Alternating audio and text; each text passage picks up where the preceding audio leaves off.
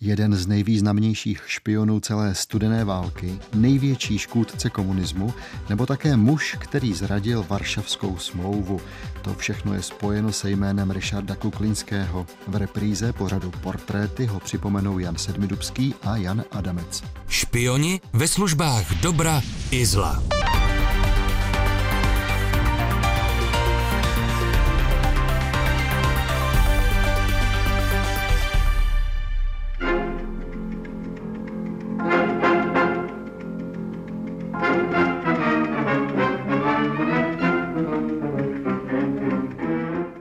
Začíná pořad portréty a při jeho poslechu vás vítá Jan Sedmidubský. Hrdina národa a vlastizrádce. Tyto kategorie, tyto dva póly, které ne vždycky musí symbolizovat dobro a zlo, se mohou někdy dokonce prolínat a vytvářet tak znejistující dvojexpozici, čili obraz, se kterým si nevíme rady. Zdá se, že to platí i pro dnešní osobnost pořadu portréty. Zamíříme do Polska, neboť právě tam se v roce 1930 narodil člověk, který, a to bez nadsázky, zradil celou Varšavskou smlouvu. Je otázka, zda také zradil Polsko. On sám by to vehementně popřel a řekl by, že se zachoval jako vlastenec. Jmenoval se Richard Kuklinsky. Pět let po vyhlášení staného práva v Polsku v létě 1986 nabídl mluvčí polské vojenské chunty Jerzy Urban pařížskému dopisovateli deníku Washington Post Michalu Dobsovi senzační zprávu. Těsně předtím, než vstoupil výjimečný stav v platnost 8. listopadu 1981, evakuovala CIA z Varšavy plukovníka Richarda Kuklinského, který předával nejtajnější informace z polského generálního štábu do Washingtonu. Druhý den, 4.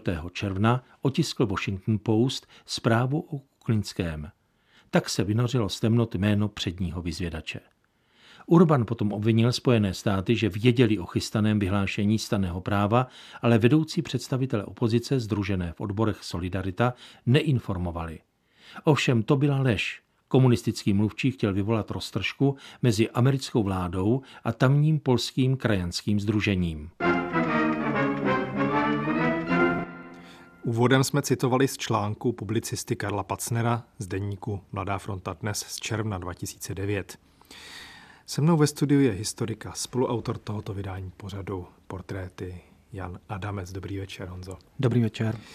Eh, Richard Kuklinský neměl lehké dětství, to zní jako fráze z nějaké špatné literatury, ale je to fakt. Bylo mu 13 let, když jeho otce odvedlo gestapo do koncentračního tábora. Za co ho chytili?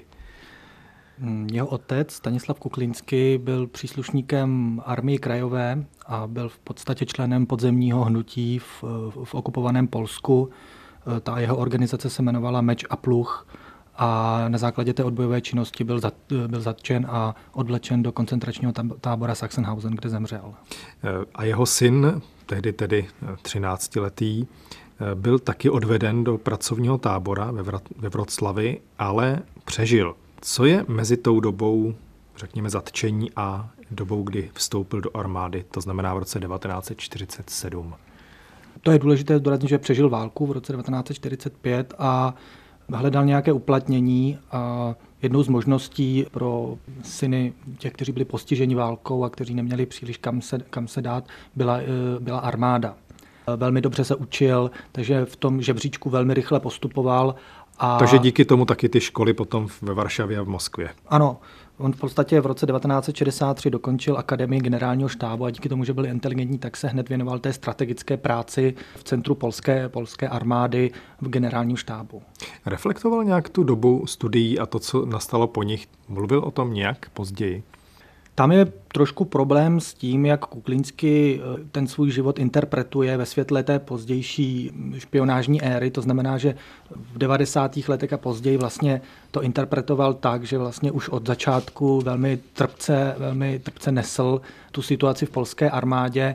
Otázka je, do jaké míry tomu můžeme věřit, do jaké míry to bylo aktuální právě v těch 50. a 60. letech. Nicméně je pravda, že eh, polští důstojníci velmi těžce nesli to, že jim velí Sověti, respektive, že polským ministrem obrany byl takzvaně posovětštělý Polák eh, Konstantin Rokosovsky. Tahle ta polská, tahle ta polská nechuť a, a to takzvané ponížení bylo také důvodem eh, toho, proč třeba v roce 1956 si Gomulka vymohl, že Rokosovsky bude z, z postu ministra obrany odstraněn a na jeho místo nastoupí, nastoupí někdo jiný a zároveň budou z polské eh, armády postupně odstraňování sovětští poradci a generálové. Nicméně polská armáda měla pro Sověty strategický význam. Dalo by se to srovnat s armádou NDR, mnohem větší než třeba maďarská armáda nebo třeba československá. Byť tedy byla na železné oponě. Ano, ale, ale Polákům celkem oprávněně nescela důvěřovali, na rozdíl třeba od československých generálů. A prostě Polsko strategicky bylo pro ně mm, strategicky důležitou, důležitou zemí, nad kterou museli mít kontrolu nejenom prostřednictvím svých spojenců, ale i přímo prostřednictvím agentů, prostřednictvím příslušníků KGB i vojenských činitelů. Poslechněme si teď část článku novinářky Petrušky Šustrové o Richardu Kuklinském. Článek byl psán pro Lidové noviny v červnu 2000. Už při studiu se Kuklinský jevil jako vynikající, neobyčejně schopný mladík. Rychle postupoval a v letech 1960 až 1963 vystudoval s vyznamenáním Akademii generálního štábu. Od roku 1963 pracoval v polském generálním štábu, kde ho všichni pokládali za nejschopnějšího, jak vojensky, tak pokud šlo o pracovitost a intelektuální zdatnost. V roce 1968 ho ministr národní obrany generál Vojčech Jaruzelský vyslal jako styčného důstojníka k velitelství severní skupiny sovětských vojsk v polské Legnici. A Kuklinsky se přes své mládí účastnil příprav na invazi do Československa. Nezůstalo to bez následků. Zdatný důstojník se neuměl smířit s tím, že armáda jeho země napadla kvůli imperiálním zájmům Kremlu Československo. Nedokázal překousnout ani komunistickou indoktrinaci a fakt, že každá akce vojska, v němž sloužil a jež bylo v Polsku tradičně vážené, závisí na rozhodnutí sovětských maršálů. Takže Kuklinský zpětně hodnotil ten 68. rok a tu akci Československo jako, řekněme, jeden z mezníků. Jedno jsme zapomněli možná říci, on dokonce, a to je možná další kamínek v té změně pro něj, objevil, že polská armáda tedy disponuje jadernými zbraněmi, aniž by to bylo samozřejmě jakkoliv známo i v té armádě příliš. Ono to bylo spíš tak, že sovětské jednotky, které operovaly na území Polska, měli pod sebou určitý jaderný arzenál, o kterém neřekli svým spojencům. A to byla... To on objevil tedy nějakým způsobem, nebo zjistil? On o tom, on o tom mluvil, že to náhodou zjistil, náhodou zjistil při jednom vojenském cvičení. Je pravda, že Sověti o tomhle svým spojencům neříkali, neřek, neřekli to ani nám. Takže to byl určitě jeden z těch kamínků do té, do té mozaiky, s tím souhlasím. Eh, co se týče toho roku 1968, tak eh, tam se shodoval s většinou Poláků, pro něž to byla opravdu potupa. Velmi se za to styděli, že vlastně museli zasahovat nebo se stali součástí invazních armád do Československa, když většina z nich sympatizovala s tím, co se vlastně v Pražském jaru dělo. Dokonce i Jarozelský dokonce, i, dokonce i pro něj to nebylo úplně jednoduché, protože si samozřejmě uvědomoval, jaké to může mít konsekvence a že se to může obrátit i proti Polsku, k čemuž nakonec nebylo, nebylo daleko. Jak to bylo se vztahem těch dvou mužů, Kuklinského a Jaruzelského? Řekněme, Jaruzelský měl Kuklinského jako pravou ruku, nebo jak to říct? Podstatě Kuklinský se na tu takzvaně pravou ruku vypracoval. Jejich vojenské kariéry jsou velmi podobné. Opravdu velmi inteligentní, velmi bystří, nadaní, pracovití vojáci, kteří se vypracovali. Eh, Jaruzelský možná ještě rychleji, eh, rychleji než Kuklinsky. A v podstatě jejich názory byly lečem podobné především v té otázce používání ozbrojených sil proti vlastním lidem, kde samozřejmě ty názory byly jedna věc a nutnost splnit politické zadání, jako musel Jaruzelský v roce 1968, je věc jiná. Tak 68. Eh, nechme být a dostaneme se k roku 1972. Mezitím je Gomulkův pád. A v roce 72, za chvilku to tady uslyšíme, když si zase poslechneme část článku Karla Pacnera, dochází tedy k tomu, že on dělá ten nevratný krok. Rozhoduje se tedy provozovat špionáž pro Američany. Myslíš si, že To bylo nějaké rozhodnutí, které mohlo souviset i s těmi bouřlivými událostmi roku 70 v Polsku? Určitě tam byl, tam byl zřejmě ten poslední impuls, kdy si Kuklínský uvědomil, že armáda přestává plnit tu hlavní funkci, to je obranu země, a začíná být používána i, do, i, i proti takzvaně vnitřnímu nepříteli. Je také možné, a to zcela ještě přesně nevíme, že už v té době se Kuklický začal dozvídat některé z těch plánů na vojenské napadení západu, což je jako ta oblast, která, o které se jakoby nejvíce mluví, ale paradoxně se o ní nejméně, nejméně ví, co vlastně ty plány obsahovaly, když se o nich Kuklinsky dozvěděl a v jaké míře je předal, předa, předával pak Američanům. Tak poslechneme si část článku Karla Pacnera. Soudruzi, co kdybychom poslali skupinu důstojníků, aby na lodi obeplula západní Evropu a zároveň se tam její osazenstvo trochu porozhlédlo? Navrhl na strategické poradě Kuklinský, samozřejmě pod rouškou turistů. Šéfové jeho návrh odklepli. V srpnu 1972 se vydala motorová jachta Legie na cestu. Když zakotvila v západoněmeckém přístavu Wilhelmshaven, oddělil se Kuklinský od ostatních. Jakmile si ověřil, že ho nikdo nesleduje, zašel na poštu. Na poště napsal na papír několik anglických vět.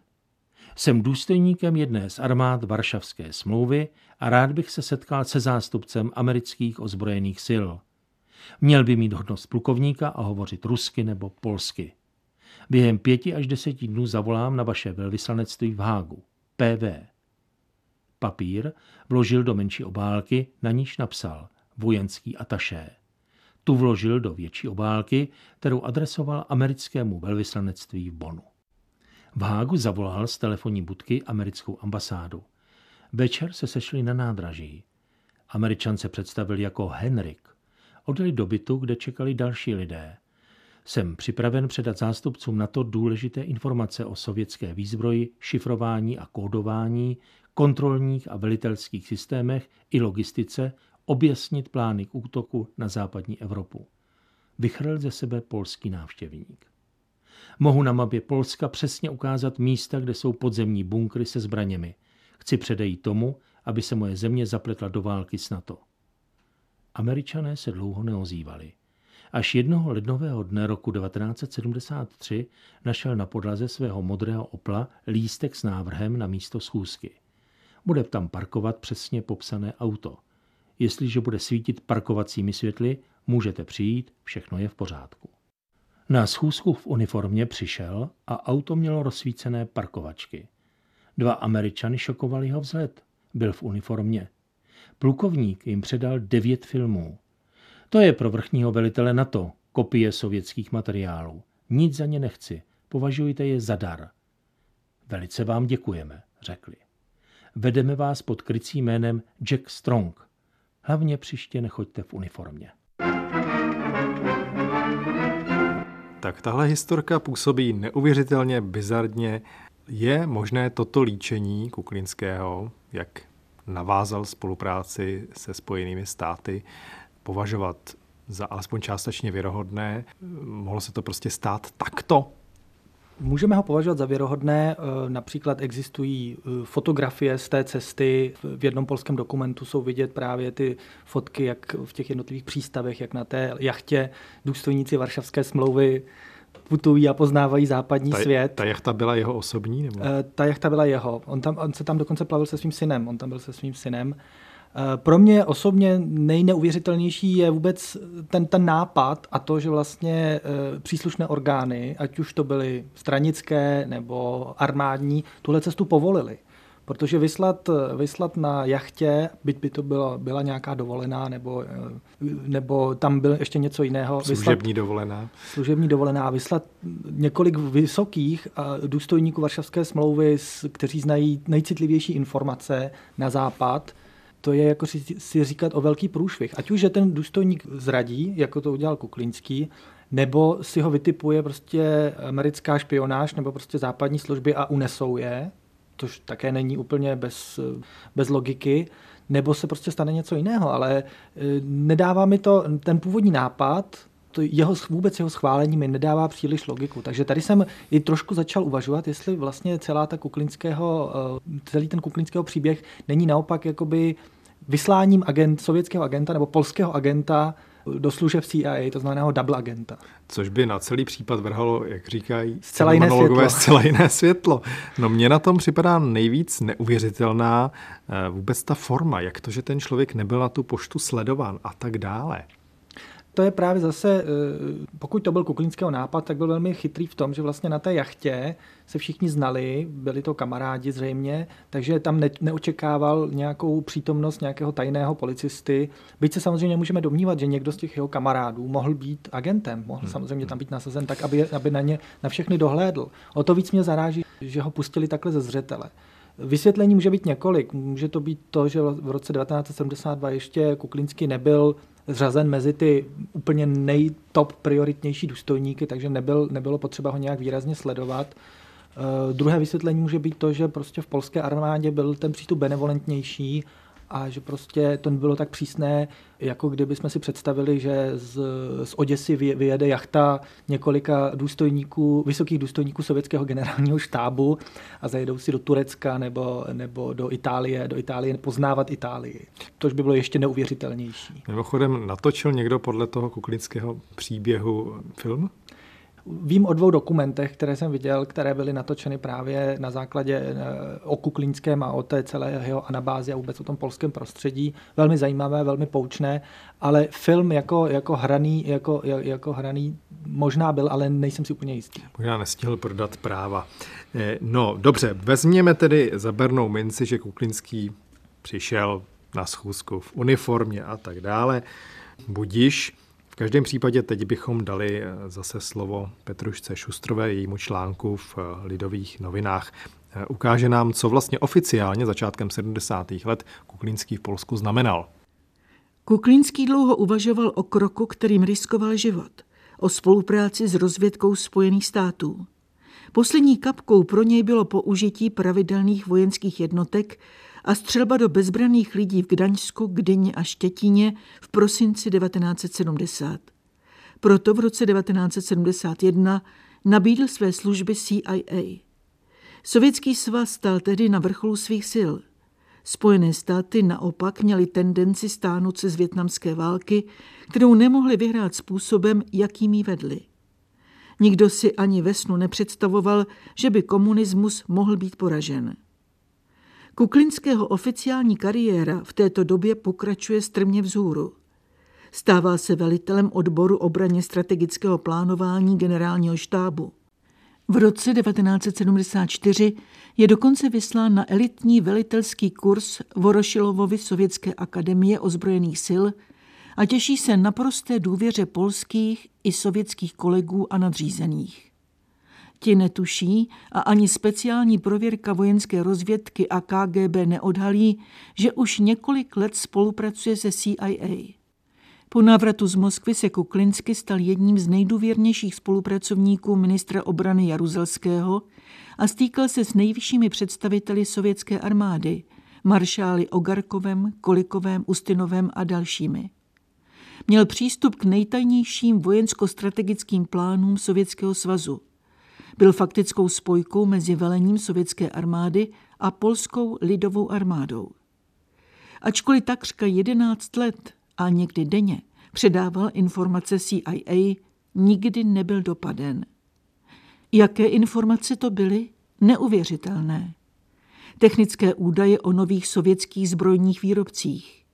Pětileté strategické plány Varšavské smlouvy na léta 1971 až 75 1976 až 80 a 1981 až 86. Tajná sovětská učebnice elektronické války. Varianty plánu útoku vojsk Varšavské smlouvy na evropské státy NATO. Plány na podmanění a okupaci západní Evropy sovětskou armádou a vojsky sovětských satelitů strategické údaje o severní skupině sovětských vojsk v Polsku a o sovětských jednotkách v NDR, v Maďarsku a v Československu. Lokalizace a technický popis umístění velitelských bodů sovětské armády podzemních štábů, odkud ruští maršálové hodlali vydat rozkaz k útoku na západní Evropu. Důstojníci CIA stěží věřili vlastním očím. Podobně na tom ovšem byl i Michail Gorbačov, když mu Ronald Reagan na schůzce v Reykjavíku v roce 1985 ukázal, že mají zaměřeny podzemní bunkry sovětských velitelství. Podle amerických svědectví právě informace od Kuklinského američany přesvědčili, že situace je vážnější, než se domnívali.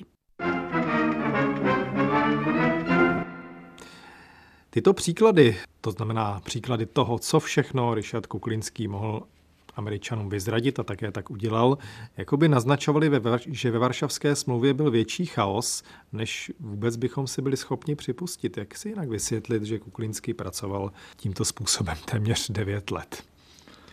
Já bych neřekl chaos. Ono, jakmile se objeví eh, nějaký takzvaný, jak se říká v té špionážní hantýrce, krtek, který, který se rozhodne obrátit a podávat špionážní informace druhé straně, tak to chvilku trvá, než, než se odhalí Američané měli také spoustu takzvaných krtků, které jim napáchali spoustu škody. Oni ty informace se nepoužijí hned samozřejmě. Ano, otázka, to je jedna ze základních dilemat špionáže, že nezáleží na tom, kolik těch informací dáte, jak jsou citlivé a jak moc důležité se vám zdají, ale jak je ta druhá strana použije v tom samotném politickém rozhodování. A to je vždycky zcela jiná otázka. Podobně to bylo pak i u toho Kuklinského.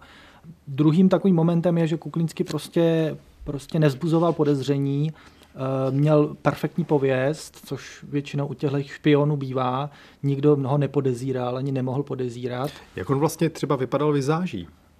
No, není, není to nějaký impozantní, ne, není to nějaký impozantní eh, důstojník, tu svoji kariéru nasměroval jakoby v té intelektuální strategické podobě, to znamená do generálního štábu. Takže asi ne, nebyl by to nějak impozantní velitel tankové divize nebo, nebo pěšího pluku. Ani žádné extravagance jako generál Šejna u nás prostě neprovozoval nic takového. E, právě, že ne. On neměl, eh, nebo aspoň o tom nevím, nějaké napojení na politickou elitu nebo na komunistickou elitu. Měl dva syny, měl spořádané manželství, Pravděpodobně byl věřícím už z dob svého mládí, což se v Polsku nevylučovalo, to, to se jaksi chápalo samo sebou a komunisté s tím nemohli moc, moc nic dělat. A takže v tomto ohledu ta jeho, ten jeho, ta jeho profilace nebyla nějak, nebyla nějak výrazná. Tak pojďme si teď poslechnout, protože Kuklinský bývá v těch nejdivočejších teoriích konspirace a vyzvědačství považován za jednoho z takových dobrodějů, díky kterým nevypukla třetí světová válka. Pojďme si poslechnout názor Josefa Šaňavského, prorektora Vysoké novinářské školy ve Varšavě, který na toto téma v rozhovoru s českou televizí v červnu 1998 řekl. Nedomnívám se to já, tak soudili významní američané, kteří stáli v čele CIA. Mimo jiné Robert Gates, William Casey, to byli ředitelé CIA v době prezidentury Reagana a Bushe. Na návrh Williama Caseyho prezident Reagan vyznamenal Richarda Kuklinského jedním z nejvyšších vyznamenání. To dostalo pouze osm lidí v historii Spojených států. Byl jediným Polákem. Protože zachránil Evropu, svět před atomovou válkou. Před válkou, kterou chtěl rozpoutat Sovětský svaz a napadnout západní Evropu. Podle toho, co říkal profesor Břežinský a Robert Gates, nikdo nepoškodil na světě komunismus tak, jako tento Polák.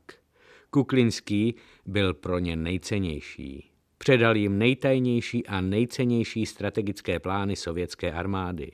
Kdyby došlo k sovětské intervenci v západní Evropě nejenom v 70. letech, ale i v polovině 80. let, pak velitel této operace maršál Kulikov, velitel Varšavské smlouvy, by zahynul s celým štábem. Byl nesmírně cený. Prezident Reagan sám vydal rozkaz zachránit Kuklinského. Byl by to snad nejsenzačnější film. Jeho evakuovali z recepce na sovětské ambasádě v noci ze 7. na 8. října při oslavě Velké sovětské revoluce. Posloucháte skutečné příběhy agentů ve službách režimů dobrých i zlých. Najdete je také na webu plus.rozhlas.cz a v aplikaci Můj rozhlas. K oslavě Velké sovětské revoluce v roce 1981, ze které tedy byl Kuklinský, dá se říci, vlastně unesen, k tomu se ještě dostaneme.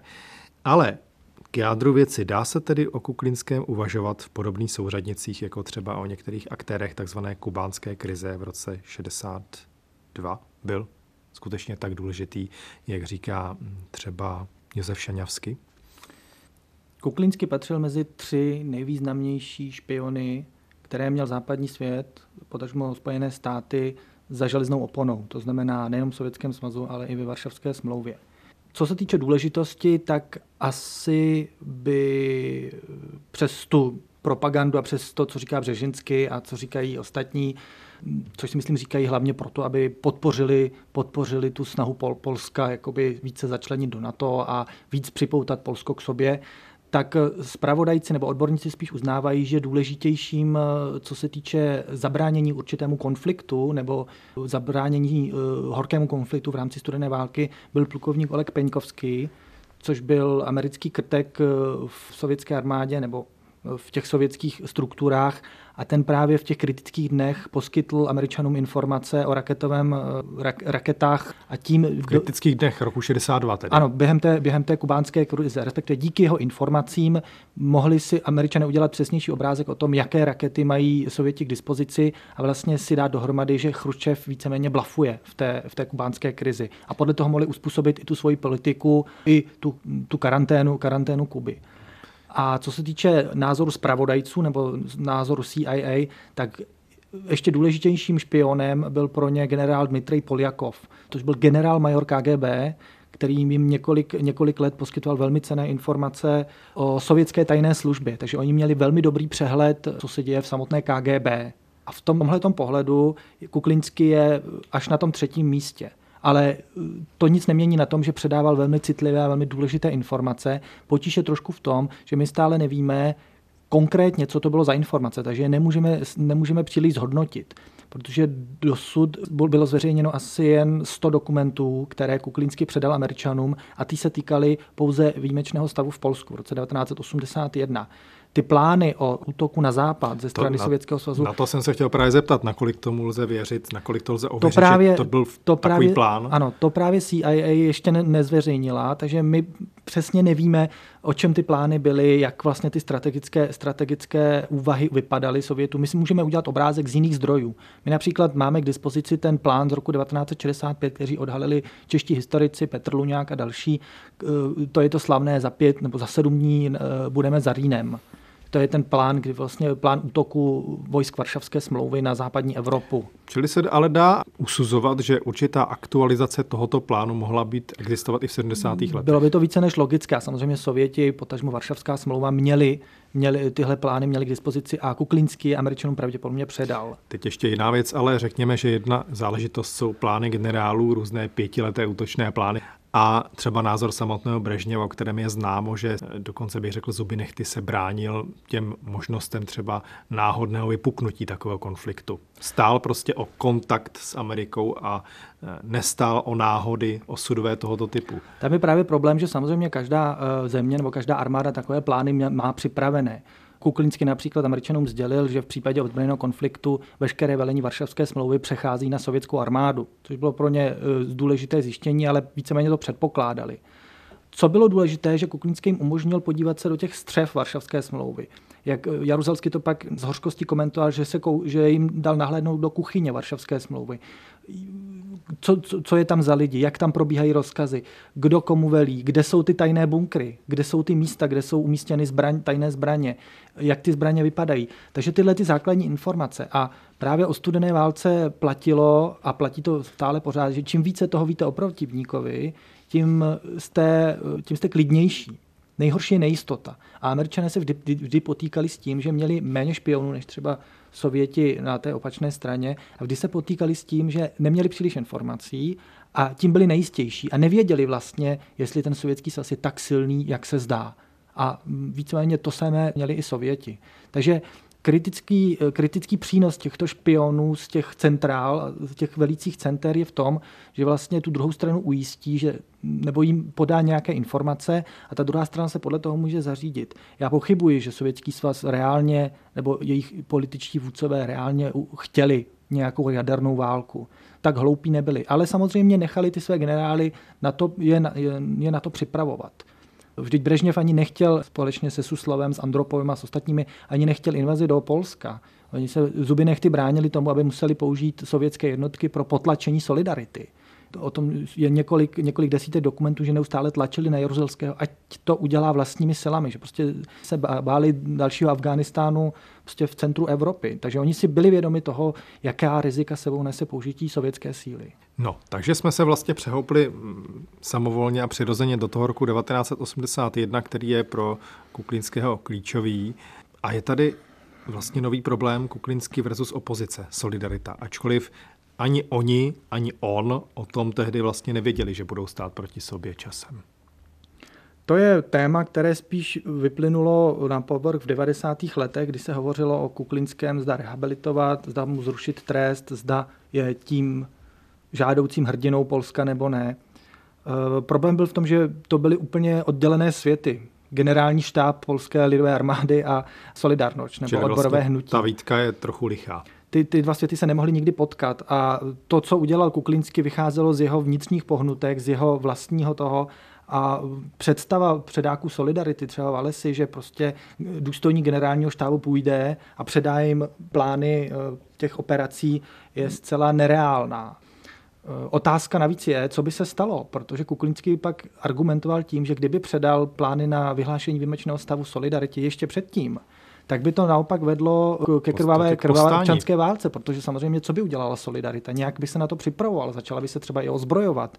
Došlo by prostě k nepředvídatelným akcím, takže on pak argumentoval tím, a to se nám může zdát uh, cynické nebo jakékoliv, že tím, že ty plány utajil a nechal vlastně Jaruzelského provést to vyhlášení a vlastně tu vojenskou diktaturu, že tím zabránil tomu, aby prostě solidarita se postavila proti armádě, vzniklo tam nějaké napětí a do toho museli jako zachránci přijít uh, sovětské armády. Tak, tak si zase poslechneme Karla Pacnera, jenom dodejme, že tedy plán invaze byl tedy plán invaze samozřejmě sovětské do Polska, invaze, ke které nedošlo. Kuklinský plán invaze předal kopii Američanům.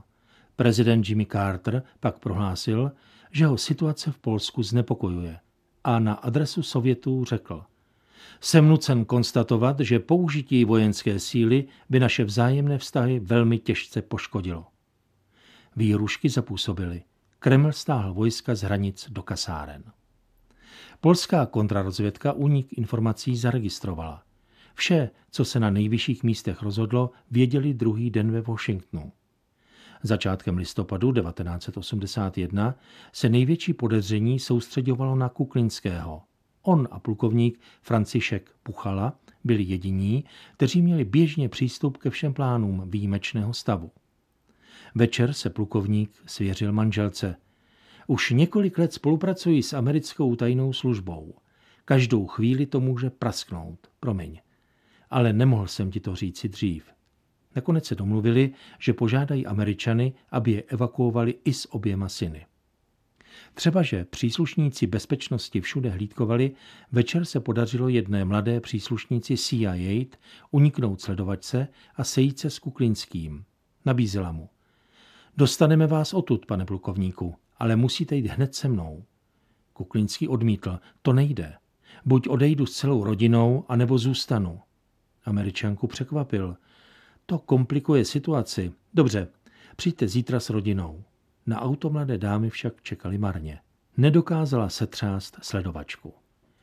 Diplomatickou zásilkou centrála poslala do Varšavy dva dosud neznámé agenty z Německa. Pátek večer zachytil Kuklinský zprávu. Změna plánu. V sobotu o půlnoci přijďte na náhradní stanoviště číslo 14. Půl páté odjel s manželkou autem k přátelům na předměstí Prága. V devět večer se rozloučili a vyrazili ven z města. Potom odjeli zpátky. Zaparkoval poblíž hřbitova. Oba kluci už na ně čekali. O půlnoci se u nich zastavil vůz, do nějž všichni čtyři nastoupili. Po chvilce zajel do garáže, kde přesedli do dodávky americké ambasády. Na velvyslanectví čekalo velké kryté nákladní auto s nábytkem a bednami. Čtyři bedny vzadu byly určené pro černé pasažéry. V neděli 8. listopadu 1981 byli v západním Berlíně. Vyhlášení výjimečného stavu v Polsku 13. prosince 1981 sledovali v televizi poblíž Washington. Generál Jaruzelský ohlásil vytvoření vojenského výboru národní záchrany v první zemi sovětského bloku vznikla vojenská diktatura. Teď si poslechneme období konce roku 1981, eh, popsané Petruškou Šustrovou. Rok 1981 se chýlil ke konci a polský generální štáb připravoval stané právo, které mělo potlačit celonárodní hnutí Solidarity. 2. listopadu si Kuklinsky na poradě z náznaků uvědomil, že jeho odhalení je otázkou dní, možná hodin. Zničil všechny dokumenty i poznámky, které měl doma a upozornil na svou choulostivou situaci Američany. Ti se rozhodli rychle. Musí udělat všechno, aby se jejich nejcennější agent nedostal Moskvě do rukou. A tak v noci ze 7. na 8. listopadu ve Varšavě proběhla bravurní akce jako z akčního filmu. Večer byl Kuklinsky na banketu sovětské ambasády k výročí říjnové revoluce a za 12 hodin už byl s manželkou a dvěma syny v bezpečí za železnou oponou. Podrobnosti útěku nebyly nikdy zveřejněny, zná je jen Kuklinsky a ti, kdo mu pomáhali. Jeho zmizení si polské speciální služby všimly až po třech dnech, ale dali si práci, aby je utajili před ruskými přáteli. Bylo jasné, že jakmile začne 13. prosince stané právo, nebude už je Moskva za kuklinského útěk trestat. A tak se Richard Kuklinsky stal ve Spojených státech jedním z nejbedlivěji chráněných agentů na světě. Polské i sovětské rozvědky se ho snažili několikrát unést. Nejméně dvakrát se ho pokusili zabít. Neúspěšně. Zase samozřejmě existuje několik variant toho, co se stalo během kuklinského útěku. Nelze zjistit, která varianta je pravdivá a úplná, nejspíš samozřejmě žádná. E, Kuklinsky ale utekl s celou rodinou, to je zjevné, to je fakt, což z toho útěku chtě nechtě činí jednu z jaksi nejfamóznějších událostí z dějin špionáže 20. století. Byl to, řekněme, bravurní kousek. Na začátku pořadu jsme tady už slyšeli zmínku o tom, že Poláci sami, řekněme, vybalili kauzu Kuklinský veřejně, v podstatě v roce 86. Možná jsme tak úplně ale nezdůraznili, proč to vlastně udělali. Je třeba říct, že už to bylo poté, co eh, Kuklinsky byl vyznamenán v Americe, ale samozřejmě tajně, byl povýšen, povýšen na plukovníka, byl v americké armádě a na druhé straně v Polsku už byl odsouzen za špionáž eh, k trestu smrti. Posledně to bylo k doživotí, pak to bylo zmírněno. Poláci to udělali, no, polská oficiální místa to udělala proto, že součástí toho oznámení o Kuklínském bylo i to, že vlastně Kuklínský předal Američanům zprávy o, o tom výjimečném stavu, o tom vyhlášení. O, jeho, Oni, o tom, že se chystá. O tom, že se chystá a ty pol, polská oficiální místa říkala, vidíte Solidarito, Američané o tom věděli, ale nic vám neřekli. To jsou kamarádi, to, vám, to, je, to, to, to jsou pěkní spojenci. Oni se snažili prostě udělat, dát rozpor mezi, mezi solidaritu nebo mezi to opoziční hnutí a Američany. Což se jim ale trochu podařilo tedy. No, ono v podstatě ve výsledku to tak, to tak bylo, protože Američané toho příliš neudělali pro to, aby eh, Polákům zabránili ve vyhlášení výjimečném stavu. Dokonce eh, někteří historici uvádějí to, že, že jakmile eh, Jaruzelský zjistil, že Kuklinsky takzvaně eh, defektoval, abych to tak řekl v té špionážní mluvě, tak si uvědomil, že američané vědí o tom výjimečném stavu. A teď čekal, co američané udělají.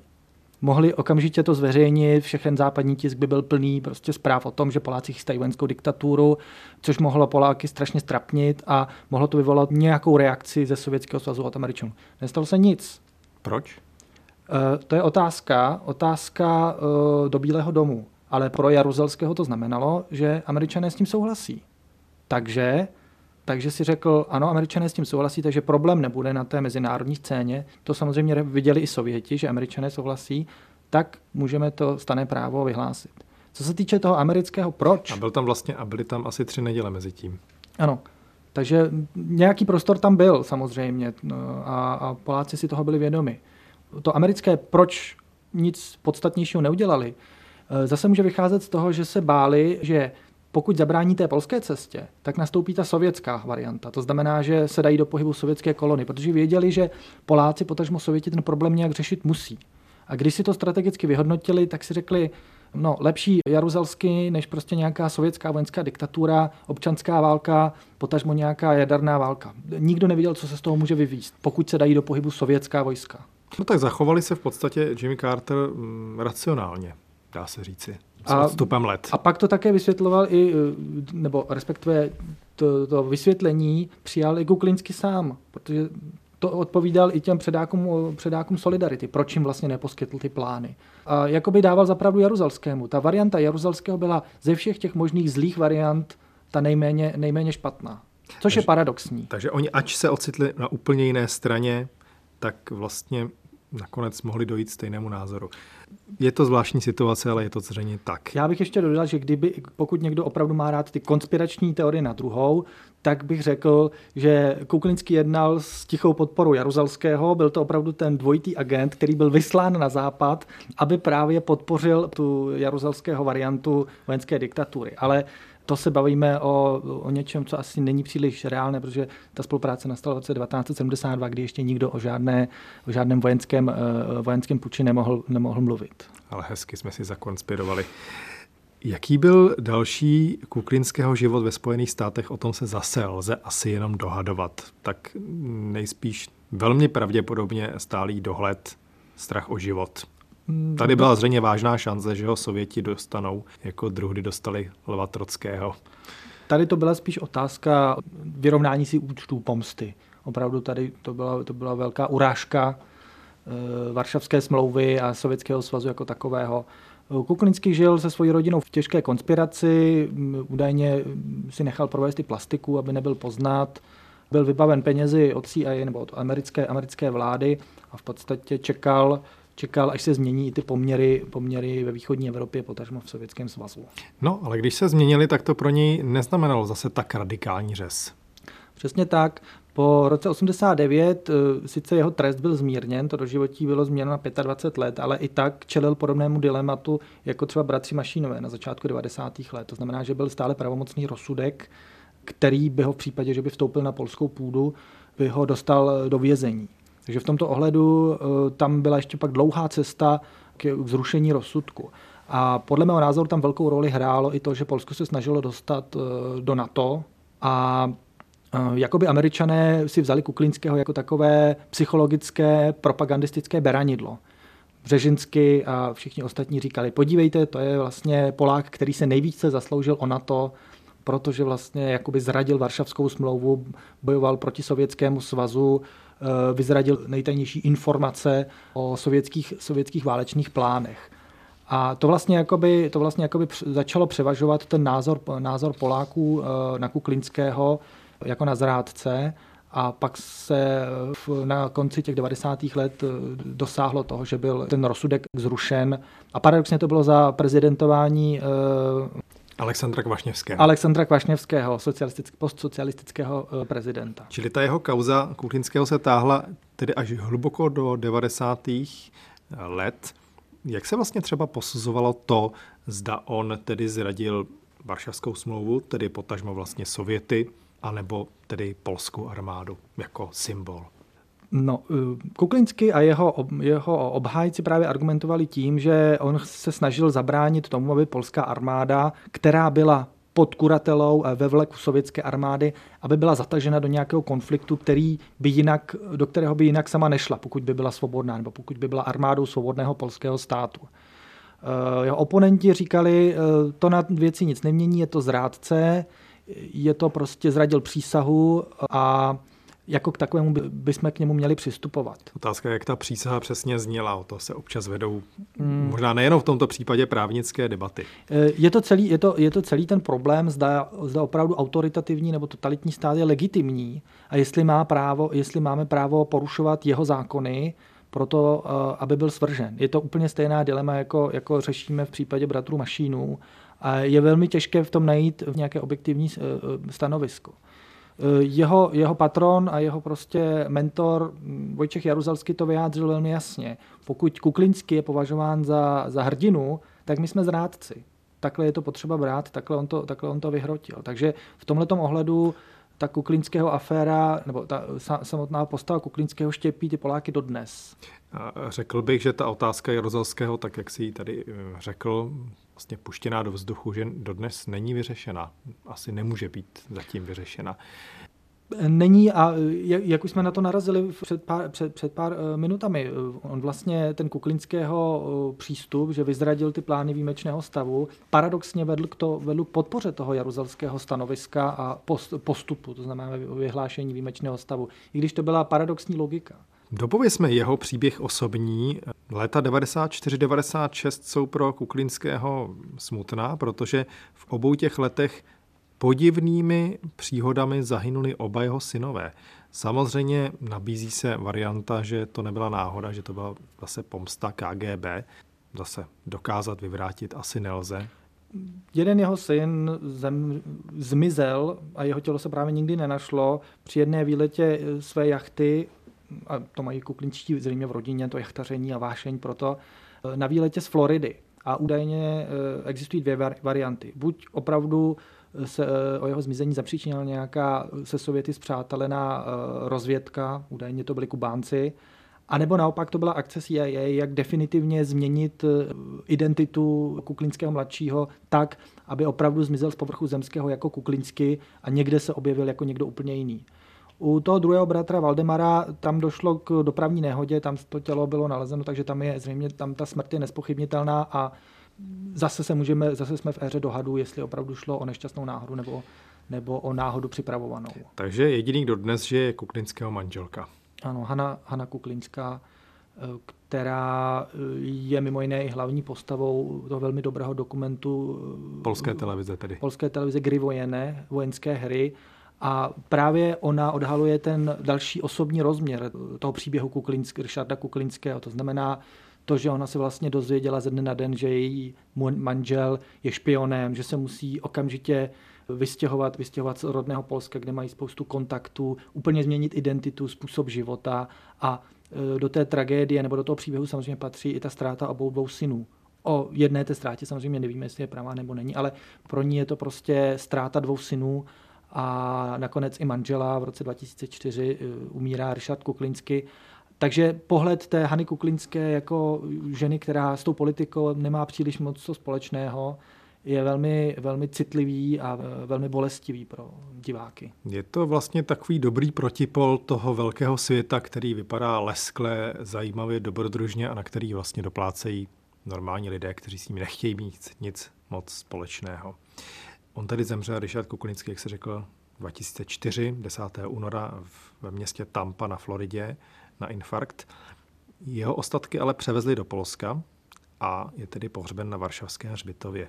A zajímavé je, že se eh, pohřebu zúčastnili všemožné veličiny, mimo jiné velvyslanec Spojených států, ale nikdo z vlády a já bych si troufl odhadnout, že ani nikdo z opozice 80. let, řekněme ze Solidarity a tak dále. Hmm. Tam je právě jednak ta, eh, stále tam panuje ta nechuť z těch předáků Solidarity a opozice vůči Kuklinskému jako takovému, ale vůbec eh, to levé politické spektrum, a tady bych si dovolil třeba citovat eh, významného polského intelektuála Adama Michníka, prostě není připraveno a nechce připustit, že Richard Kuklinský se zařadí do toho panteonu polských slavných vojevůdců, politiků, literátů, kam se ho snaží jakoby dostat to pravicové spektrum, nebo ty amerikanofilské polské kruhy. Michnik právě argumentuje takovou zajímavou, zajímavou myšlenkou, že vlastně tím, jak se američané snaží představit Kuklinského jako vzor, následování hodný vzor, to znamená muže, který předával tajné informace cizí zemi, respektive CIA, USA, tak tím vlastně jakoby říkají, tenhle ten postup je dobrý, a každý Polák by ho měl následovat. A on z toho vyvozuje, že vlastně tady se nebavíme o žádném svobodném Polsku, jestliže pro nás následování hrdina někdo, kdo zradil svoji přísahu, svoji zemi a předává informace cizí zemi. A to není minulost, to Michník to právě vztahuje na budoucnost a na současnost i na budoucnost. To znamená, že naše spojenectví s spojenými, spojenými státy by mělo být a měli bychom se něj opírat, ale má své meze, kde začíná, kde, nebo kde končí svobodné Polsko a kde už začíná prostě podobný vazalský vztah, jako byl mezi Polskem a Sovětským svazem v uplynulých letech. Tedy Polsko dnešních dnů, jak se s tímhle má vyrovnat. Já myslím, že každý si udělá názor na mění Adama Mechníka sám, souhlasíte-li či nesouhlasíte, necháme skutečně už na vás. Já děkuji historikovi Janu Adamcovi za návštěvu ve studiu a za veličení života Richarda Kuklinského. Já děkuji za pozvání. Na tomto pořadu také spolupracovali David Schneider a Jarka Trzníková a z technického pracoviště se loučí Markéta Byčovská. Pro tuto chvíli vám dobrý večer přeje Jan Sedmidubský.